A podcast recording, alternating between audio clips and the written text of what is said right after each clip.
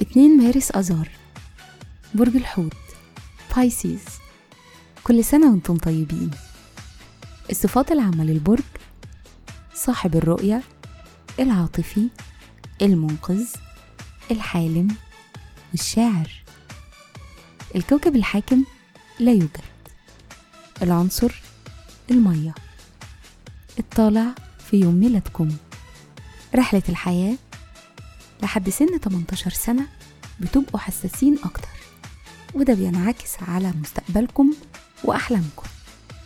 أما بعد سن 19 فبتزيد ثقتكم في نفسكم وبتاخدوا مبادرات بنشاط ويمكن تبتدوا مشاريع أو تبقوا أشجع ومباشرين وصرحاء في علاقاتكم مع الآخرين.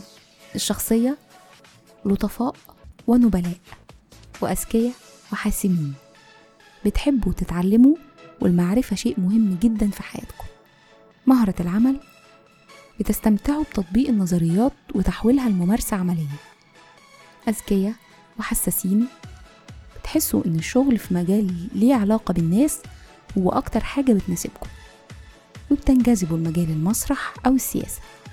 تأثير رقم الميلاد رقم اتنين بيقول إنكم حساسين وأقوياء وبتحتاجوا تكونوا جزء من مجموعة. في الحب والعلاقات الأصدقاء والمعجبين بينجذبوا لقوتكم وكاريزمتكم. أنتم محبين وبتخافوا وبتهتموا باللي بتحبوه. بس لازم تكونوا حذرين من إنكم تكونوا متحكمين أو متسلطين شوية زيادة.